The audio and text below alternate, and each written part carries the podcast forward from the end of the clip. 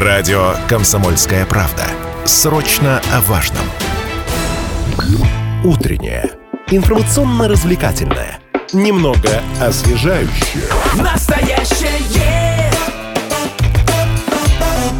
время че. В студии Лидия Андреева и Алина Покровская. Начинаем час с гостями. И в этой части эфира в ближайшие полчаса мы поговорим с Еленой Марковой, э, с мастером по восстановлению старых вещей, автором канала «Вещь» на Яндекс.Дзене, дизайнером интерьера. Елена, доброе утро. Доброе утро. И нашей бывшей коллегой. Сейчас вот мы как раз э, э, выясняли, там, вспоминали минувшие дни э, и выяснили, что вы в течение 10 лет, да? Чуть даже, чуть даже больше. Да, Мгм. даже больше работали в «Комсомольской правде». И вот мы встречались еще даже, даже не будучи сотрудниками одного СМИ, но все равно виделись. Ну вот поговорим, собственно, я думаю, из представления уже понятно, будем говорить о мебели, вот а вообще о философии там вещизма. Вещизм это вообще плохое слово, но я думаю, что в хорошем понимании тоже как-то можно его рассматривать. э, о взаимоотношениях человека и вещи, и о том вообще стоит ли э, старым вещам пытаться вернуть, э, дать какую-то новую жизнь, иную жизнь.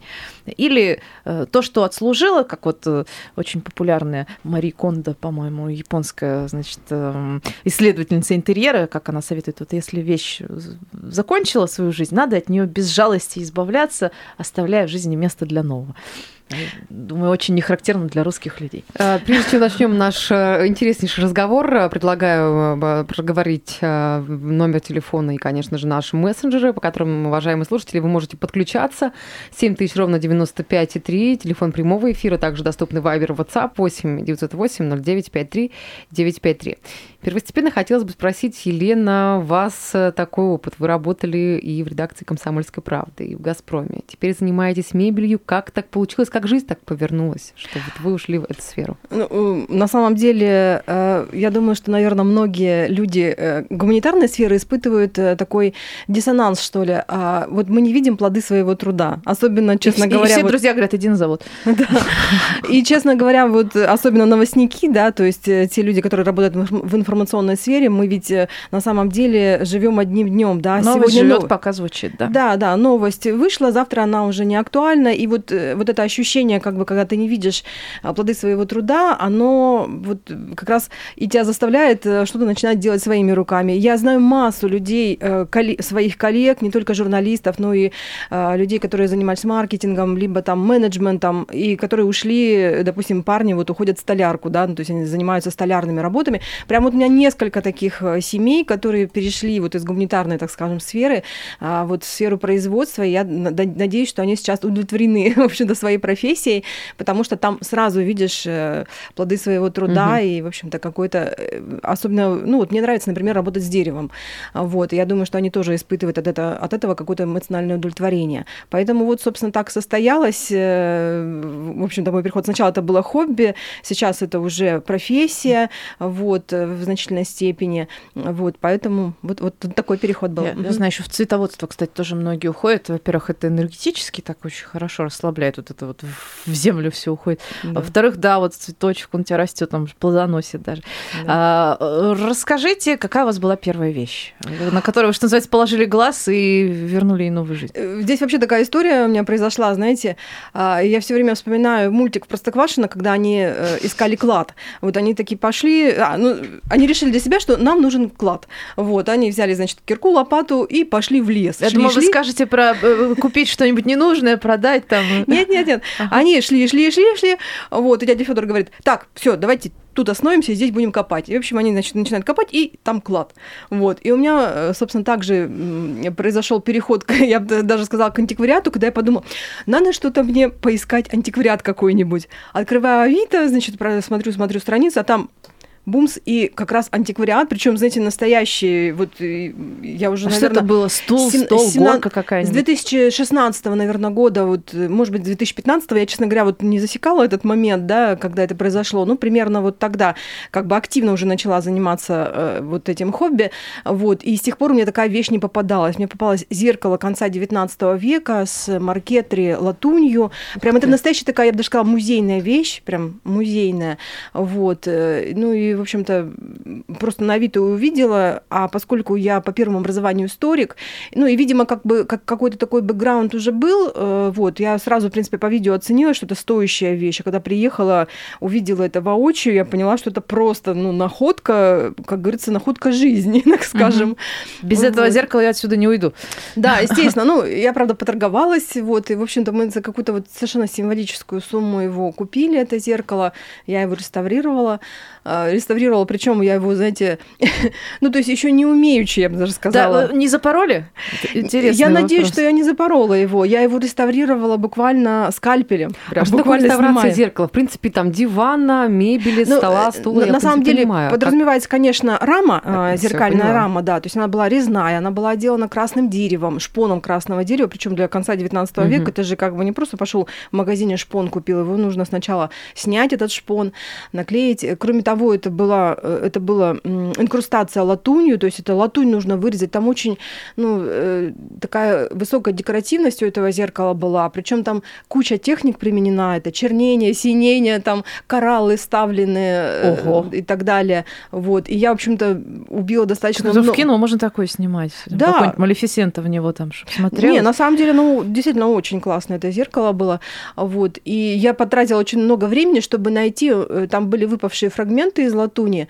А, вот. И оказалось, это очень сложно найти латунь именно а, того оттенка, потому что латунь это сплав, и сейчас современный сплав, он добавляет чуть больше, там, Ой, допустим... вот я все время думаю, почему да. она какая-то сусально-желтая, такая вот, ну, не классная. А вот на старинную у тебя вот прям глаз зацепляется, и она такая благородная. Но Щас латунь еще и стареет, сейчас да. сильнее. просто. Да, э, и Мгм. желтят сильнее, сильнее, то есть э, цвет немножко отличается оттенок. И я вот как бы в итоге на какой-то металлобазе нашла все таки А, И то есть вы лили металл прям? Нет, я не лила металл, я как бы подбирала, то есть разные кусочки э, лату, прям при- привозила, допустим, выпавшие фрагменты, привозила, сравнивала, того По ли он оттенка будет. Мгм. Вот, и в итоге А, нашла. а где сейчас это зеркало? Оно у вас висит? Э, Нет, я его продала.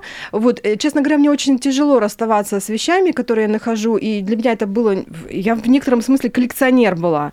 Вот, но потом какое-то время поняла, что я как бы квартиру смогу так захламить, потому что она совершенно в другом стиле у меня сделана, да, вот, и она совершенно никак не вяжется, вот, допустим, это красное дерево с той обстановкой, которая есть, и я так потихоньку начала все таки это продавать, э, вот.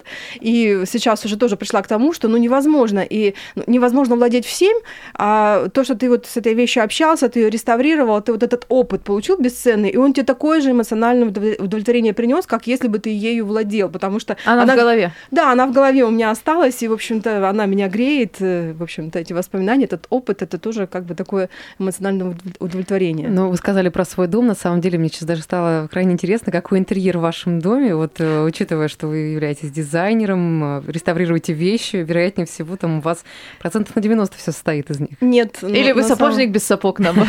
Нет, на самом деле нет. Как бы у меня достаточно много современной, ну, то есть вот, э, я даже сказала не современной мебели, вот современная мебель – это мебель такого, а, называется быстрой моды, да, то есть она достаточно легко и просто делается, вот, и достаточно быстро выходит из моды, потому что, ну, в общем, как бы мы понимаем, что цикл моды – это 5-10 лет, и сейчас он все больше и больше сужается, и как раз вот эта тяга к винтажу, она появилась как некий ответ, как некий протест вот этой быстрой моде.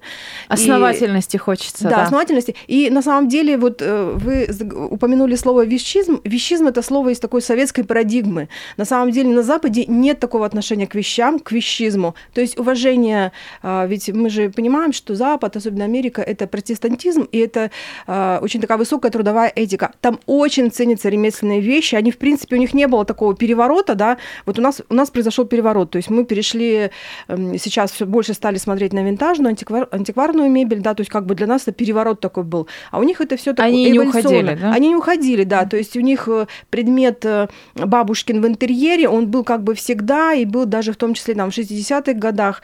И вот сейчас наконец-то этот тренд дошел до нас в виде так называемого интерьера вне времени. То есть современный интерьер, он, э, глядя на него, мы не должны сказать, когда эту квартиру купили, когда ее обставили. Вот. То есть он должен разные эпохи в себе э, сочетать. Естественно, эти вещи должны как-то вот э, дружить друг с другом, да, перекликаться по каким-то там, не знаю, или одного цвета быть, или какие-то формы там повторять и так далее. Но для нас это вот такое открытие было для российского потребителя, что, в общем-то, в интерьере должны должны сочетаться разные эпохи. Лена, а как относитесь к Икее? Продукту, кстати, европейской культуры. Да, ну какие очень хорошо. Да, очень хорошо отношусь. Тем Это более, ж вот что- одноразка самая, хоть и, хоть и добротная. Ну, в смысле, э, э, эргономично сделанная, но одноразовая. А, э, Икея мне нравится потому, что это все-таки очень хороший дизайн, как правило. То есть редко, когда это бывает прям ну, безобразный, там, плохо выглядящий дизайн. То есть они смогли у себя сосредоточить очень большое количество хороших дизайнеров, которые придумывают вещи дешевые, но при этом, ну, как бы дизайнерски хорошие, так скажем. Вот, они эргономичные, они дешевые в производстве и так далее. Ну и кроме того, Икея э, до нас, может быть, тоже вот до российского потребителя этот, э, этот тренд не дошел, но они зачастую работали с э, мировыми такими влиятельными дизайнерами, делая очень редкие какие-то серии, которые... У них не только типовые вещи, Да, да. они... Ко- которые вещи сейчас являются коллекционными, да, я знаю, что прям вот коллекционеры за ними охотятся. Вот. Но, к сожалению, в России их не продавалось в силу того, что э, Икея не так долго была Мгм. в России. Вот э, хотела бы сейчас спросить, Полинка, перенаправить наш разговор. Елена, расскажите, пожалуйста, о том вообще, как работа ваша происходит вот от этой закулисной жизни, Э, как вы все это реставрируете, делаете, может быть, там с вещами разговариваете, даете им имена, как-то еще какие-то у вас фишки есть, нюансы в работе. На самом деле я тоже вот анализировала, почему я, собственно, этим занимаюсь. Э, Дело в том, что э, когда-то я говорила, что у меня первое образование историк, и когда-то я была на раскопках, да, а раскопки это всегда исследование. Реставрация это абсолютно такое же исследование. Это я прям да- даже сказала бы, что это детектив, потому что ты берешь вещь, ты ее ну, не знаешь. Зачастую ты не знаешь, у кого она стояла. Вот, допустим, зеркало, вот оно у меня так и ушло с этой тайной. Вот, я не знаю его хозяйку, это Вот с хозяйка историей была. вещь всегда дороже, конечно. Да, интереснее. Я, я- я не знаю ее хозяйку, я не знаю, как эта вещь попала к ней, потому что это конец 19 века. Была Мгм. ли она российской? А, Была ли она привезена из-за границы? У меня тоже было такое подозрение, что это какая-то трофейная вещь, попавшая к нам в Россию э, вот, ну, после войны. Очень много таких вещей э, попадает. Не очень много, но попадаются такие Мгм. вещи. А, Вот. И поэтому, естественно, это исследование. Э, Вещам я, честно говоря, имя не э, как бы придаю, но тем не менее я всегда стараюсь найти историю этой вещи. И вы знаете, иной раз такие интересные а, моменты узнаешь. Например, вот как-то а, тут я с завода, который в общем-то, шел под снос, привезла стулья индустриальные, так называемые. То есть они стояли на производстве. Это такой э, индустриальный стул, он э, достаточно прочный и так далее. И у него была очень интересная спинка. Она не была жестко зафиксирована, она как бы такая на шарнире ходила. То есть Мгм. человек садится, а человек же э, может быть разного да, э, роста. И поэтому э, как бы... У нас у Алины такой стол, с непривычки люди пугаются, э, когда так вот откидываются. да. Вот. И, мне стало интересно, кто из дизайнеров это придумал, потому что это гениальная такая дизайнерская такая придумка. Вот. И я обнаружила, что это, оказывается, датский дизайнер Фриза Кремер. А поскольку эти стулья, на них тоже нет этикетки, они индустриальные, то есть их заказывал завод, это, видимо, с лабораторией вместе.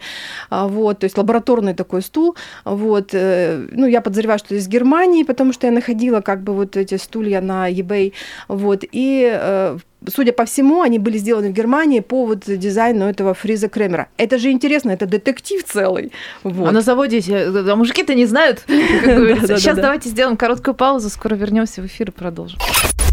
Мы продолжаем эфир на радио «Комсомольская правда» Челябинск. У микрофона Алина Покровская, Лидия Андреева. Сегодня у нас в гостях дизайнер интерьера, мастер по восстановлению старых вещей, автор канала «Вещь» на Яндекс Дзене Елена Маркова. Елена, еще раз доброе утро, здравствуйте, рада Доброе вас утро видеть. всем, кто присоединился. Сегодня обсуждаем такую интересную тему, отвечаю на вопросы, можно ли вернуть жизнь комоду столетней давности, должна ли антикварная мебель хранить следы времени и выглядеть как новый, вообще зачем реставрировать, реставрировать старые вещи, стулья, когда можно, в принципе, новые купить в магазине в том же самом.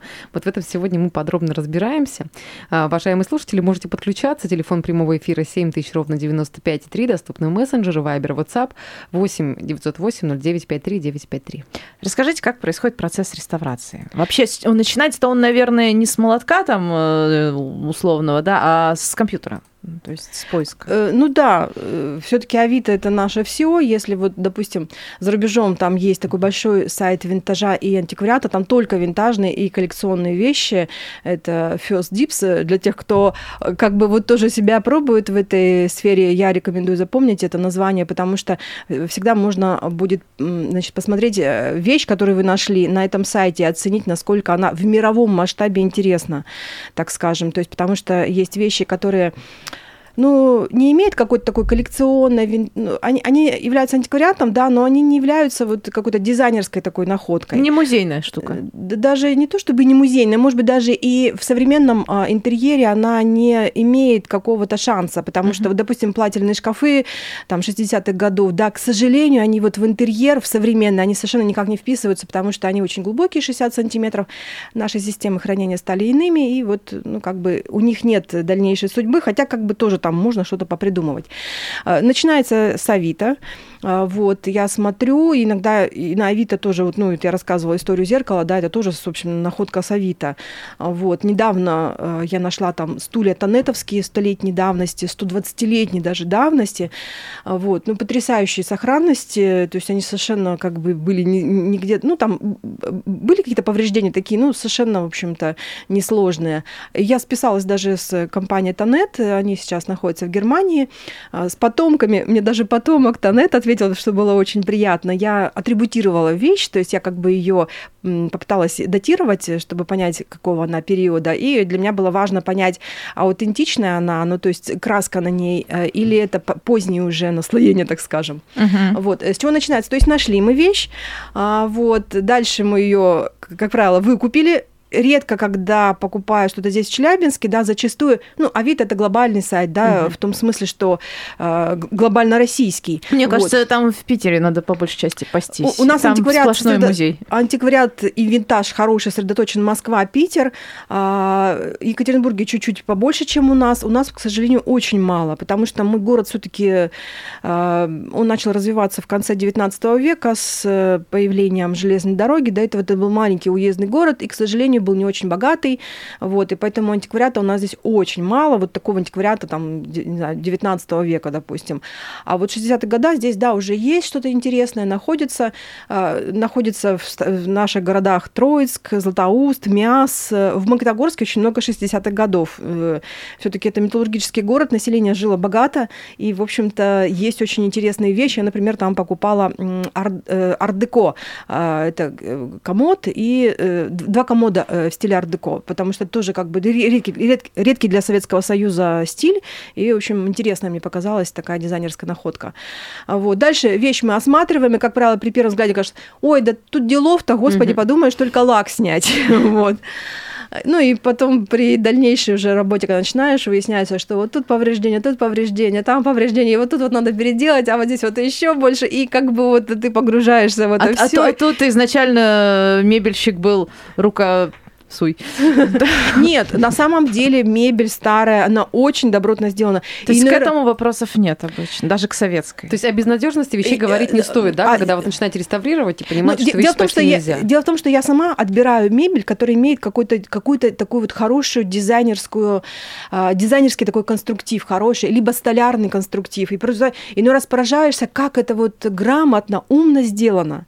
Вот. Я, например, не покупаю никогда буфеты такого крестьянского эм, происхождения, я бы сказала. Вот. Ну, как бы, ну, ну, не лежит у меня на них глаз почему-то. Мне даже вот приятельница вчера сбросила в WhatsApp, посмотри вроде как. Я говорю, честно, Там в не пастушечках нравится. и розочках такие. Ну, нет, это такой крестьянский немножко, крестьянский, но я не, не вижу как бы в нем какого-то такого вот э, хорошего, интересного, интересной такой формы, интересного конструктива. Я прохожу мимо них, ну, вот не, не цепляет. Вот. А, как правило, выбираю очень интересные вот такой столярные, столярные какие-то там находки, потому что это шип-пазовые соединения, причем зачастую очень непростые шип-пазовые соединения. А, Вот. И поэтому, естественно, что редко, когда прям совсем, совершенно хлам бывает. Но были у меня случаи, когда я прям вот буквально из запчастей восстанавливала что-то. Франкенштейны такие. Да, ну, Франкенштейна, да, или каннибализм, знаете, есть такое слово, которое вот тоже входит э, среди реставраторов, это когда ты берешь два стула, условно говоря, и делаешь из них один, потому что там просто невозможно, в общем-то, А если вот э, реставрацию разделить на этапы, то есть вы все, вещь нашли ее, домой там принесли или в мастерскую, ну, а, а, начали отшкуривать, да, что дальше Мгм. происходит? Э, э, Сначала мы ее разбираем, как правило. Ну, здесь у меня тоже уже за годы э, своего хобби появилась э, такая э, э, эргономичная для себя вещь, когда хорошее соединение, я его не разбираю. Вообще в классике считается, в классике реставрации считается, нужно разобрать до основания Мгм. все, зачистить, а, и потом собрать заново. Но поскольку я историк по первому образованию, я считаю, что нельзя портить то, что как бы сделано давным-давно, и, в общем-то, оно работает, да, и незачем его разбирать. Поэтому я всегда очень к этому так отношусь, э, ну, так бережно. Работает, не разберу. Значит, если оно вот развалилось, там, естественно, разобрать до основания, там бывает. Вот. И плюс еще, знаете, такой момент интересный. Для российского потребителя э, антикварная или винтажная вещь, она существует в виде обновленной, то есть зачистили все до основания, новым лаком покрыли или новой краской. Блесток можно налепить. Да, вот Не часто бывает, знаете, это еще салфеточный такой этот, э, ну, декупаж. А, ой, я э, так хотела спросить, вы как, э, вам, вам как он? Он Плохо. Ну Не вот, среди рестораторов есть такая, так, такие понятия кошерная, не кошерная реставрация, да, ну это в скобках, конечно. Фэншуйно, не фэншуйно. Да, потому что есть понятие бытовой реставрации и есть понятие музейной реставрации. Музейная реставрация, она восстанавливает вещь а, в том виде, какой, э, в каком она была э, до всех этих преобразований, так скажем, и, вот. А бытовая реставрация, она зачастую позволяет некие изменения, да, ну, чтобы сделать вещь функциональной, там, а, функциональной или вписать ее в интерьер, если она, допустим, темная, как правило, зачастую антикварные вещи были из темного дерева, то есть э, дерево темнили специально, потому что это считалось дороже. Простое дерево светлое, а вот темное это мореное, да? травленое и так далее. Вот. И в современном интерьере темные вещи плохо смотрятся, потому что мы пришли к тому, что у нас более светлые интерьеры Квартиры стали. маленькие, э, Да, предметы светлые, света. чтобы, кажется, больше места было. Да, да. Мгм. И вот бытовая реставрация подразумевает, что вы можете высветлить э, вещь, да, допустим, сделать ее чуть более светлой. Самое простое покрасить в белый цвет. Что угодно ты красишь в белый. Это не реставрация. Ну, и гордо говоришь друзьям, я тут отреставрирую. Да, ну да, я думаю, что многие, кто занимается вот этим или как-то то- тоже погружается в это, прошли такую эволюцию, когда просто от перекраски, да, они перешли вот уже к, к какой-то такой а, подобию реставрации. Вот. И есть бытовая реставрация, когда ты вот для дома отреставрировал, чтобы ее домом поставить, а есть музейная, когда ты вот уже прям все, я не знаю, даже те же самые метизы использовала, да, это э, крепежный элемент. Шурупы там Да, всякие. да, шурупы вот прям с такой прямой шлицей, да, без всяких вот современных деталей. Вот, э, поэтому, в общем-то, Ну, вот как как раз-таки хотелось бы спросить, э, вы сказали о том, что да, то, что дома можно поставить. Что люди чаще всего приносят на реставрацию? Случайно что-то обнаруживают там из серии «Давно лежала, приду, отреставрирую, попрошу». Ну, я для себя тоже вот определила несколько типов людей, которые вот обращаются к реставрации. Первые – это люди, которые считают, что отреставрировать это дешевле, чем купить новое. А Здесь, знаете, несколько есть моментов таких. А, На самом деле есть, есть и правда вещи, которые действительно дешевле отреставрировать, чем купить новые, потому что вот, допустим, вот комоды ар-деко я приводила пример, а, они, как правило, тоже столярно хорошо сделаны, то есть там очень хороший как бы крепеж этот шипазовый идет, они добротные, в них внутри, как правило, идет деревянный массив, который фанирован, да. А Современный, современная такая же технология, она подразумевает, что вещь будет стоить около там 100 или даже больше там 200 тысяч, потому что это идет шпон, м, допустим, европейского ореха, маркетри и так далее. Это еще найти надо такое. А уж потом сколько за это заплатить, это тоже отдельная история. Я очень надеюсь, что мы сейчас за эфиром пообщаемся, и у нас потом выйдет статья, которая будет больше, чем наш вот э, эфирный материал. Э, У нас не так много времени. Большое спасибо, Елена Маркова, автор э, канала «Вещь» в Яндекс.Дзене, реставратор мебели, дизайнер, была в нашей студии. До свидания. Хорошего дня. Немного освежающее, настоящее. Время чат.